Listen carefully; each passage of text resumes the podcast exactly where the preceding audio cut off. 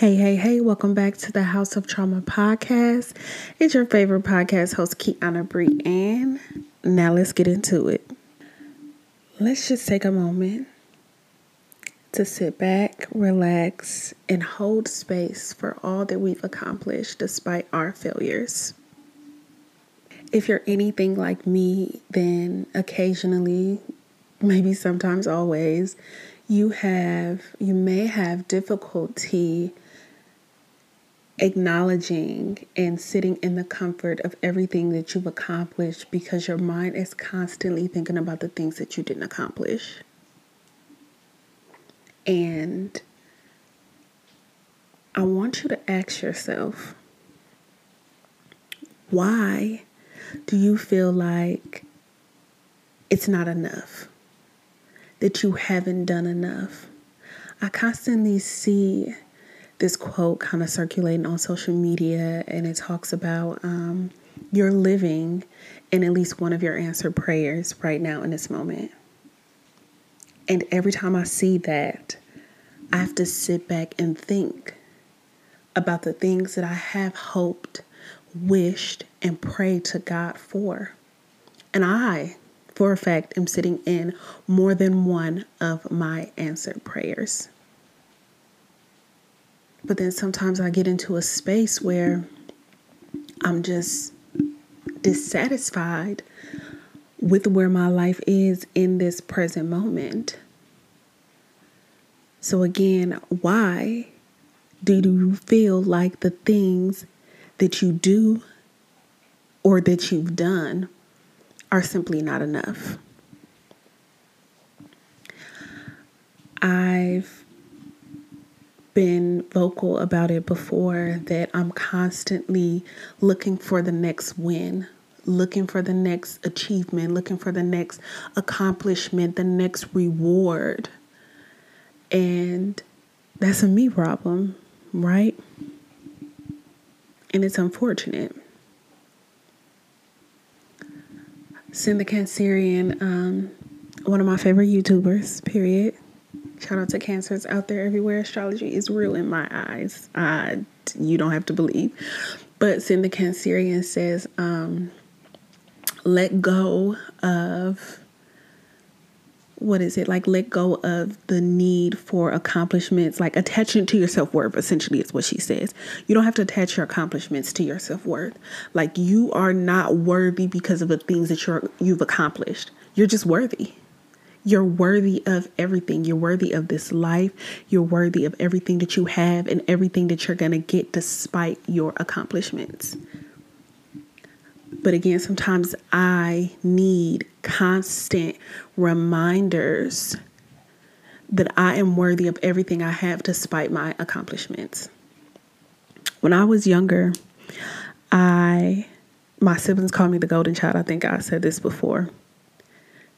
But I felt like, and maybe this is like middle child complex, middle child syndrome, feeling forgotten because I always felt like my siblings were doing the wildest and the craziest things that I sometimes set back in the shadow unless I was accomplishing something, you know, whether it was good grades or, you know, I tried to participate in every extracurricular activity that I could and while I enjoy these things and I genuinely wanted to participate in these things, I also wanted to excel in them because I didn't just want to feel worthy within my home, I wanted to feel worthy out in the world as well. Um, when I was in, what was it, 10th grade, and um, I was um, working on a musical Annie at school, right? And I remember we were going over, we like we were running the show. So you sit down, you have a table, read, everybody reads through their lines. Then there's like a portion where you uh, we go through all the songs for the musical, and then we actually run the show. So we're going through the lines, the music numbers, like everything at once, like we're on stage, and so we're sitting backstage. And as the the leads, because I wasn't a lead in the musical, as the leads are on stage, you know, saying their lines, going through their songs, whatever, and I'm waiting backstage. One of or two of one was my friend and the other was just, you know, a fellow classmate and was on the show with me, they're both like, Why are you a theater whore? and what they meant, it, it wasn't anything offensive, but they called me a theater whore because they're like, You literally know everybody's lines, the songs, the the words to every song. Like, why are you doing this? And my response was, in case one of them can't fill in, we already got somebody that can step up. Period. You know, they get sick they fell out because you had to have a certain GPA to be able to participate in these musicals and these plays.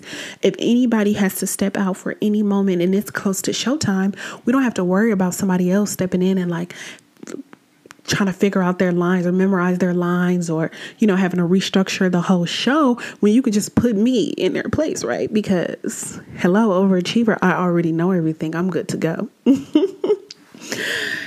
And you know, it was all fun and games back then, but now as an adult, as I as I sit back and I think about it, why did I feel the need to be the one?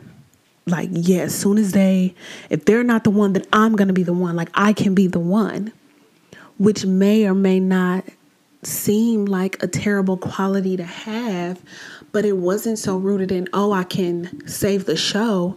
It was, I know that I will be the best for this role, but I didn't get it. So I have to prove myself when and if the time comes.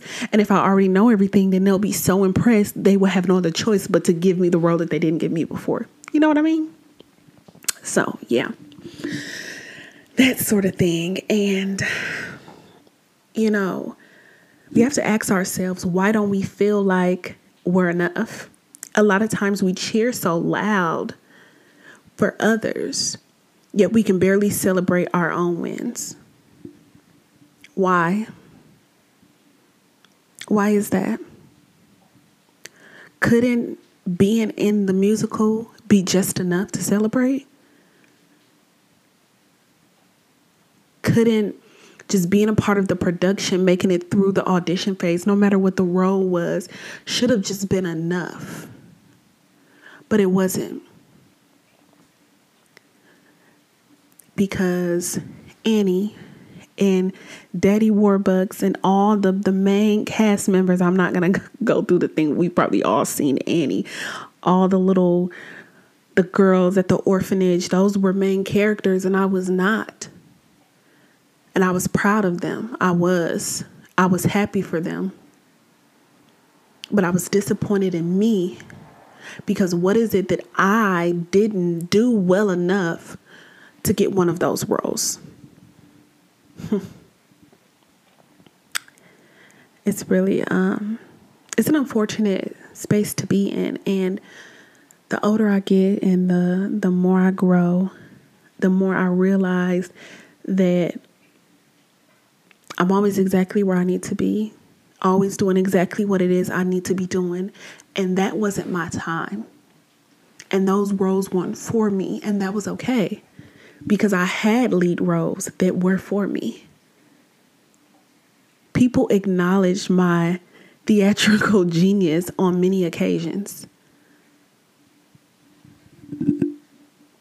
My old theater teacher used to tell me, um, because one time I was so upset, I felt like she was really hard on me. And she said, If I tell you everything you're doing right, then you'll never get better. She was like, So I'll only tell you when you mess up so you can fix that, but everything else is great. And I appreciate her for acknowledging that mostly everything I did was great in the realm of theater and drama. But I would be a liar if I didn't admit that her criticisms really took a toll on my confidence as an actor. And I just wish that she went about it a different way, you know? But that was then, and this is now.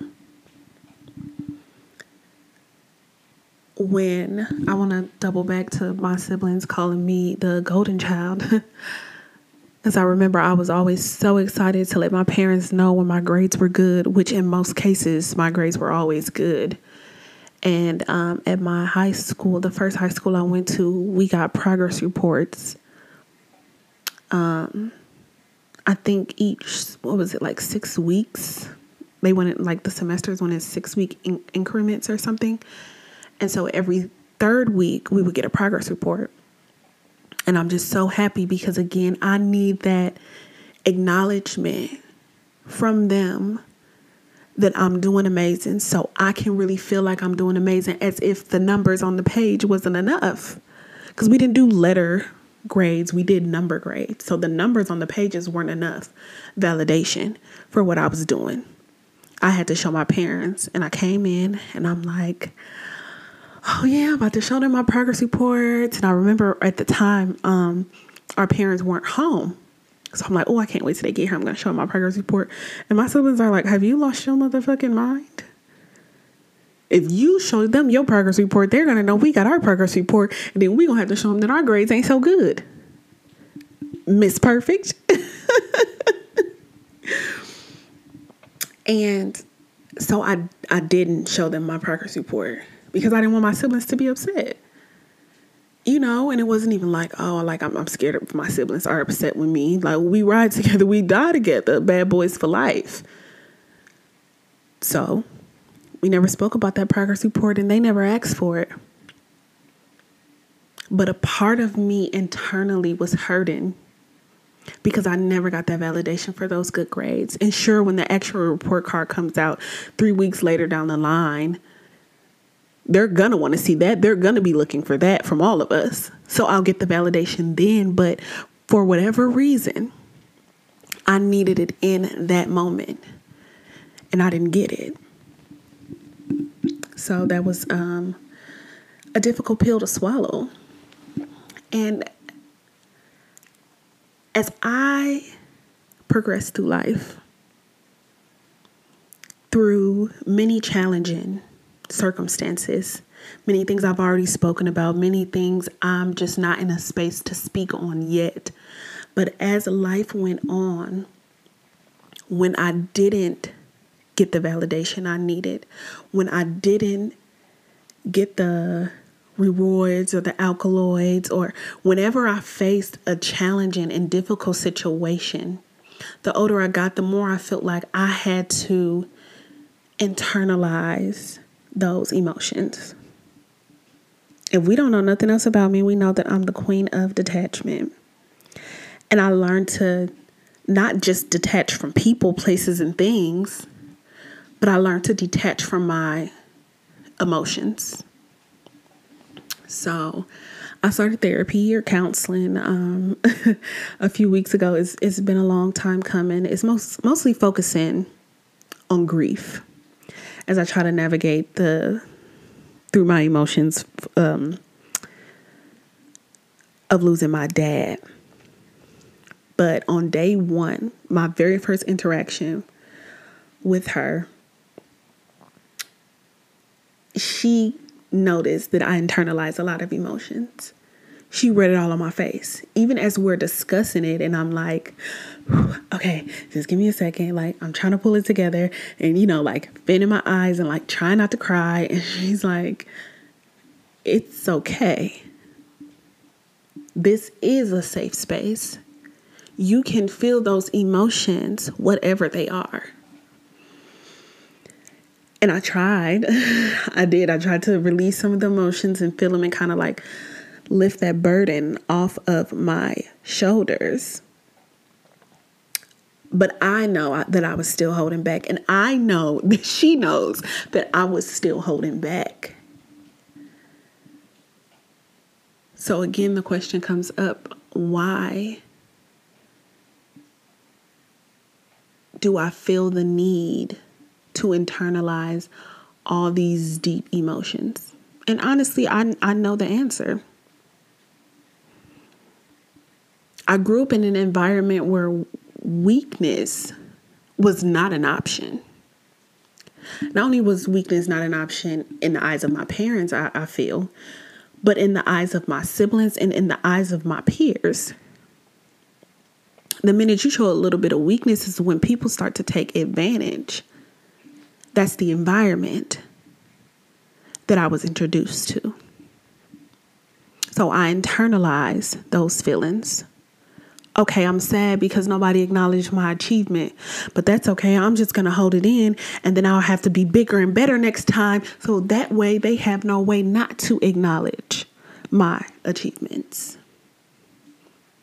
Oh, I'm upset because of something someone said or something someone did to me.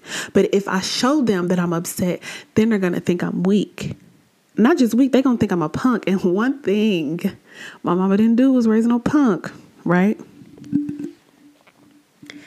And so I had to take the time to know myself deeper. I had to take the time to do the hard work to dig deep within my shadows to figure out where a lot of these things stem from, right? We know I've been on my self love journey, and this journey is kind of like a never ending path, much like our, our healing journey. They coincide together, the paths are linear, right? So as I'm walking down these paths of self love and forgiveness, and of healing, I had to learn to hold space. I had to learn to hold space for myself and my emotions. And holding space is essentially showing up for someone, being fully present and without judgment as you sit with the person through a difficult time.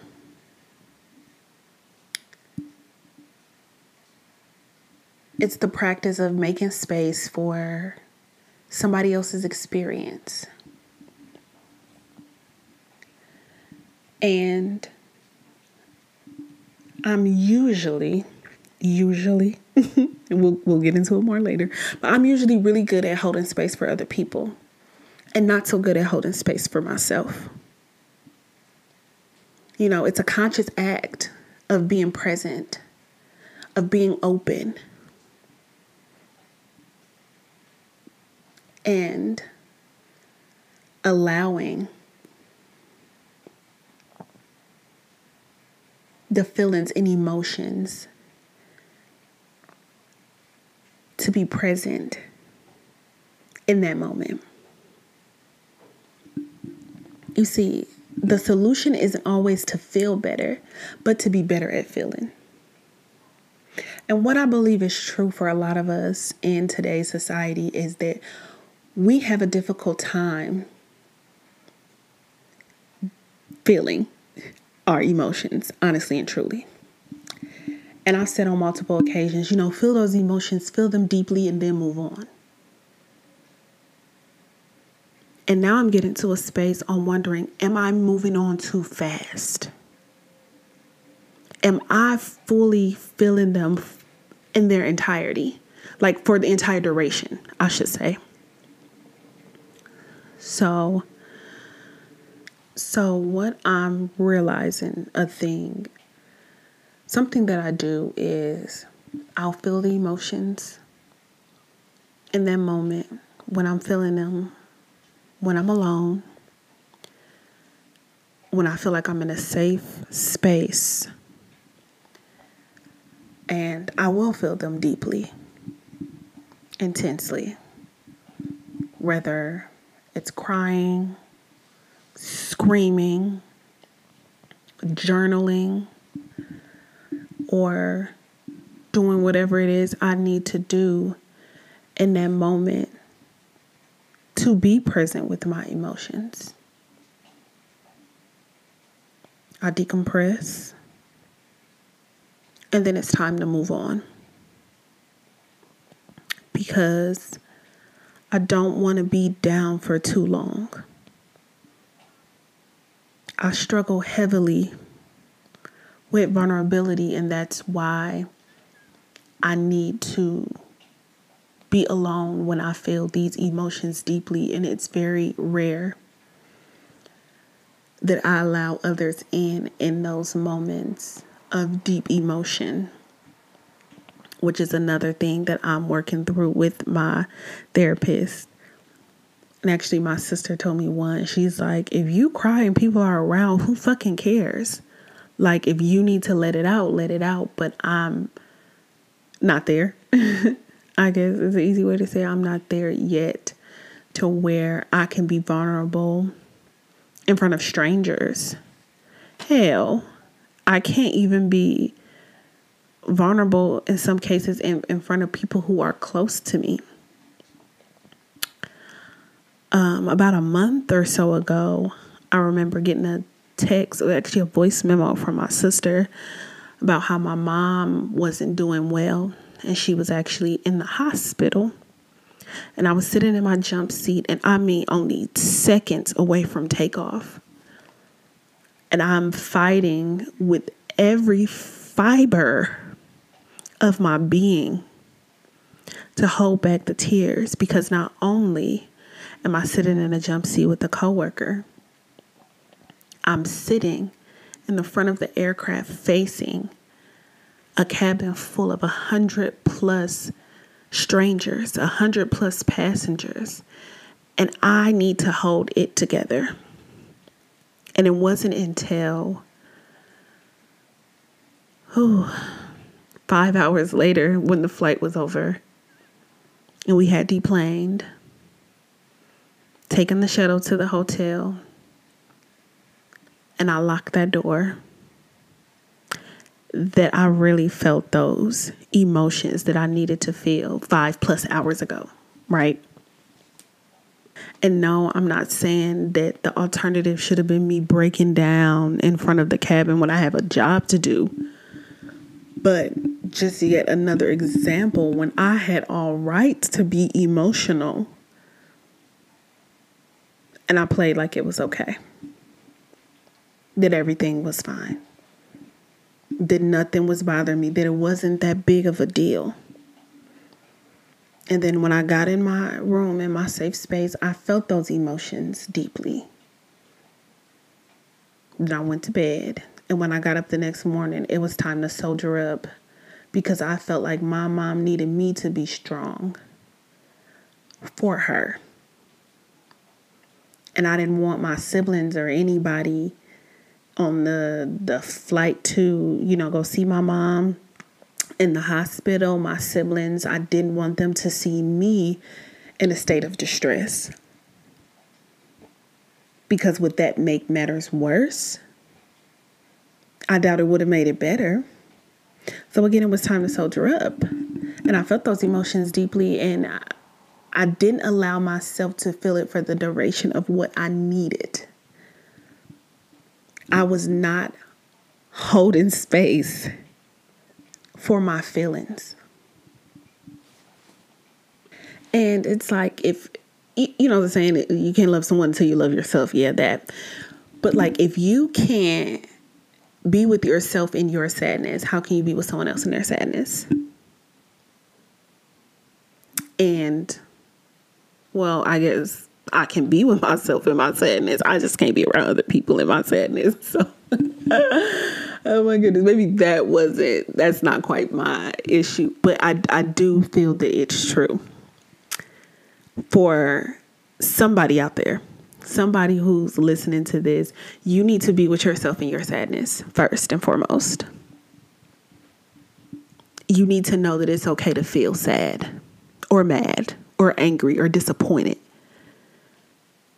you know? And it's okay to sit with that and feel those emotions deeply for the entire duration of what you need to feel it for.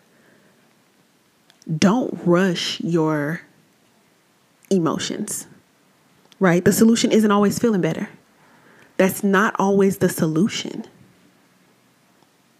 We must accept that our feelings are natural, that our feelings are real, that our feelings are valid. And we're allowed to feel whatever emotion it is that we want to feel and not feel bad about it in whatever space that we're in. Give yourself permission to move through your feelings of difficult emotions safely. It's safe for you to feel whatever it is you're feeling in this moment or in any moment.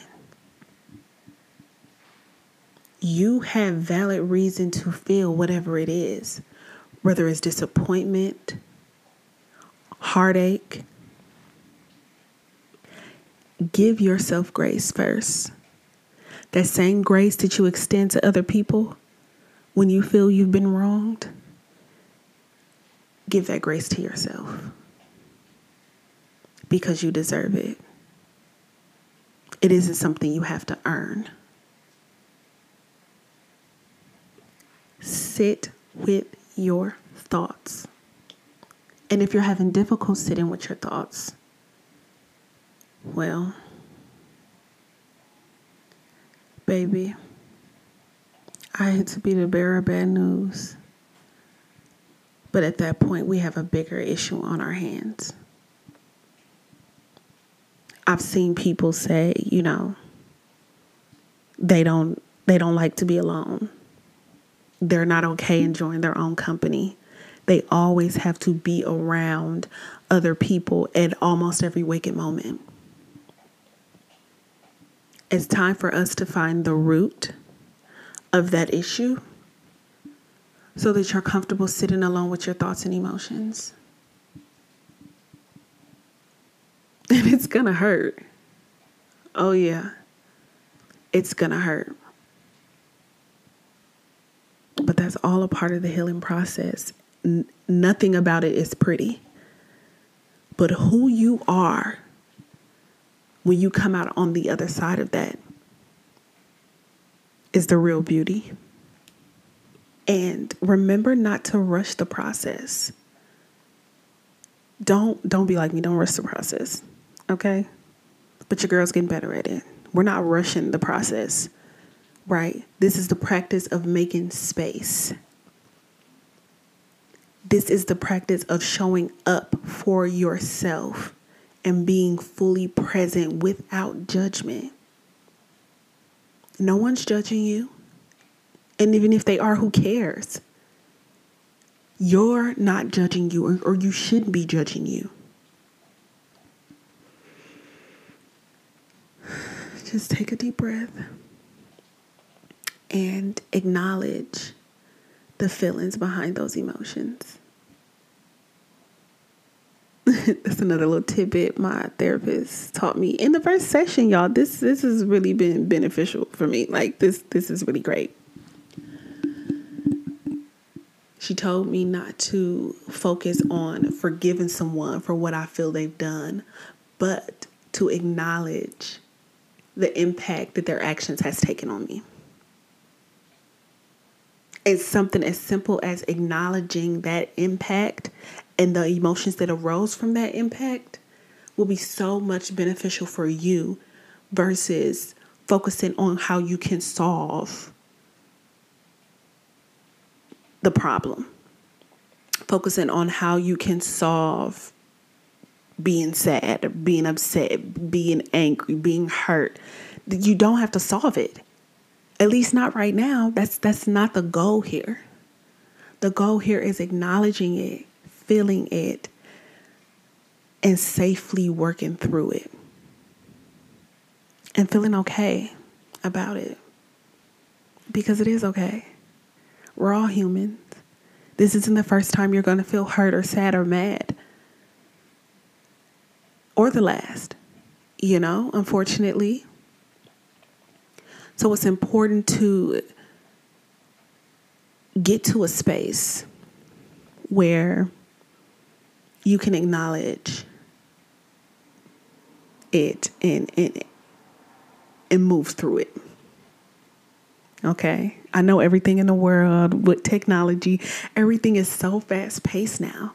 So we're just trying to get through it and go, get through it and go, get through it and go. I mean, time itself is moving at such a rapid pace, but you don't have to rush through your emotions. Your emotional well-being, your your mental health is your number one priority. Because it all begins in your mind. And you must be for lack of a better word, in a stable space mentally in order to kind of continue to navigate through life. I know me, for one, if I'm not mentally like um, present, if there's a lot going on in my mind, if, if I'm flustered, if my mind is cloudy, then I don't always make the best decisions. And we want to do the best we can with the time we have on this earth. So I encourage you to safely and slowly hold space for your emotions. And once we conquer holding space for ourselves, it will be a much easier task to hold space for others as they're navigating their emotional experiences. A lot of times, when people we love and trust and trust us kind of present a difficult situation to us when they want to vent in a sense and get something off their chest our natural reaction is to want to speak but i encourage you to resist the urge to give your opinion, feedback, and advice. And I'm not always the best at this. There are a lot of instances where I'm very good, very capable of holding space for other people and their emotions. And then there are times when I want to offer my opinion and I offer my advice. And that's not always what people are looking for. They want you to be present, non judgmental, patient, and respectful. A month ago, give or take, I was with one of my sisters and she was discussing some things about her relationship and I think my natural reaction was to give my advice because it's kind of like an ongoing thing, right? So I'm just offering my advice because she's my sister and I love her and I, and I only want the best for her. And I want her to know that not only do I want the best for her, but I know she can do better. And we got into a disagreement. So a little while later, I just let her know, you know, hey, I'm never gonna try to intentionally overstep and, and, and misspeak in regards to your relationship because it's not mine. And your life is not my life to live, right? So, in the future, if she ever wants advice, let me know she wants advice. And then we can have that exchange for my my advice and my feedback, right? My opinion. But otherwise, I'm just here to listen, to hold space for her and her emotions. Because maybe she's not looking for my advice, is what I came to realize. Maybe she's just looking to be heard. And when we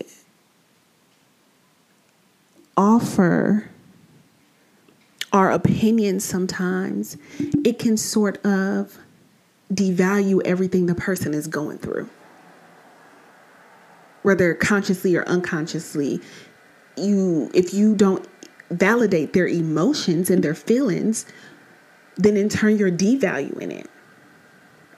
And that may cause a person to feel even worse, to feel even lower, to, to not want to open up again. it's important not to try to fix or change or immediately resort to positivity when someone's looking to be heard. And the one I'm most guilty of is resorting to positivity because that's just, I'm always looking for the upside. Like, okay, yeah, you had a bad day, but what about the hundred other great days that you had, and the hundreds and hundreds and hundreds more great days you're gonna have? Like, let's let's look forward to that. Let's not soak in the in the negativity. Well, what if just for a moment they need to soak and feel those emotions? And the minute you resort to positivity, it it almost invalidates what they're feeling. Like, okay, I can't feel sad because in a sense, I should always feel positive. It doesn't make them pessimistic. It simply makes them human. A human with human emotions, a human with human feelings. Don't take that from them. Be that friend, be that partner that holds space for them. Because again, the solution isn't always to feel better. Sometimes it's okay to not be okay, to not feel better right now in this moment. No, you you don't want to trickle down the path of depression and just, you know, ultimately feeling sorry for yourself for an extended extended period of time. But what if for just right now I want to feel sad. And I don't need you to try to make me or force me to feel better about what's going on or what has happened. Be compassionate. I was watching a video on YouTube and I don't remember what it's called. It's a guy, his name is Matt, Matt K, something he was talking about how would you like to be held when you're feeling the most uncertain of emotions? Do you want a quick fix, get over it kind of thing, right? And something that I think is super important is to, when we're feeling these deep emotions, is to acknowledge, like try to, again, try to be more present in your body and to acknowledge and what places in your body are you feeling these emotions the most.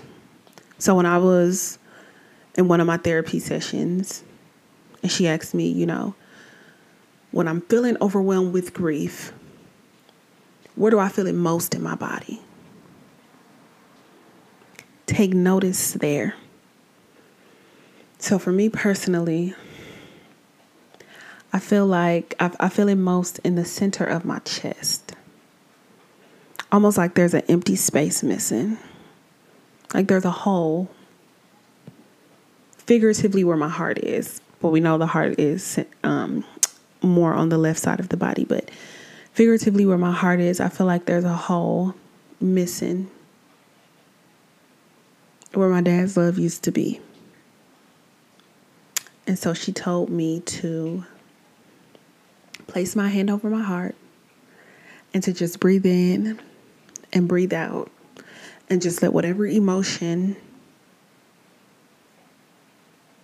that arises to flow through freely. So, in addition to placing my hand over my heart and, and just focusing on my breath and, and letting whatever emotions arise flow through freely, another great way to practice holding space for yourself is through words of affirmation. Things like, I always want to hear what you have to say. And my personal favorite everything's fine, everything is always fine. Everything is always working out for me. It is safe to fall. The Lord my God is with me wherever I go. He will not leave me nor forsake me. And it's important to go through the process of holding space for yourself. because it teaches us how to fully be there for ourselves in a way where we can feel the power of our own companionship. It's a space where we can either begin to cultivate self love or feed into it in a positive way. We must continuously hold love within ourselves because love is the highest vibration. And conquering that love within ourselves in the most genuine way only further helps us to extend love to others when they also need someone to hold space. And as you continue through this practice, you'll begin to see compassion and act on compassion in a totally different way. You'll learn what it's like to be better at feeling your emotions, and you'll begin to feel better because of it. And I'm no expert with this, I can guarantee. So before we go, if you are in a place, in a space where you're comfortable, I want you to do this exercise with me.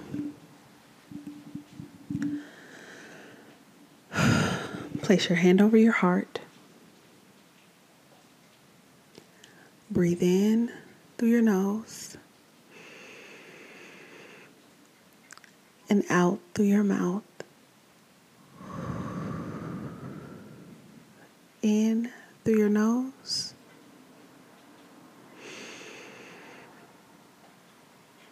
Out through your mouth.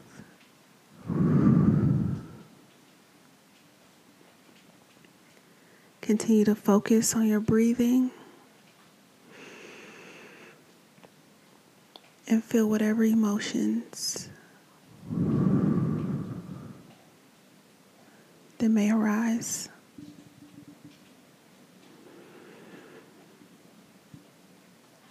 no matter what that emotion is.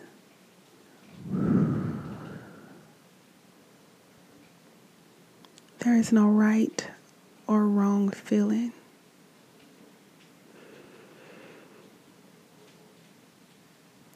At any time.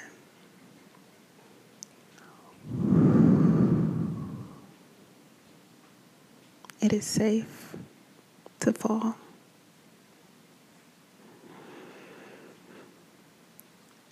You are safe. In your own arms.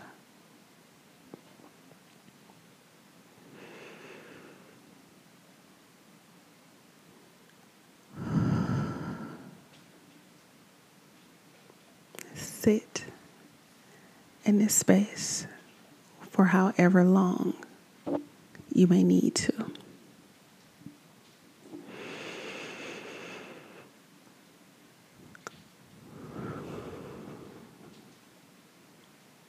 Your emotions are valid,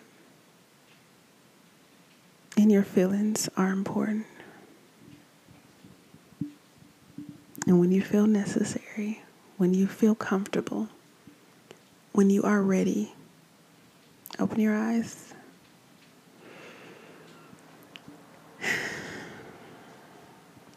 Let this be a reminder to hold space for yourself to love yourself and to show up for yourself every single day.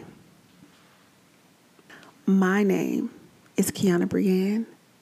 This is the Haus of Trauma podcast. Don't forget to email me your advice questions to hausoftrauma at gmail.com. Always remember that I love you and I mean it. I'll see you next week.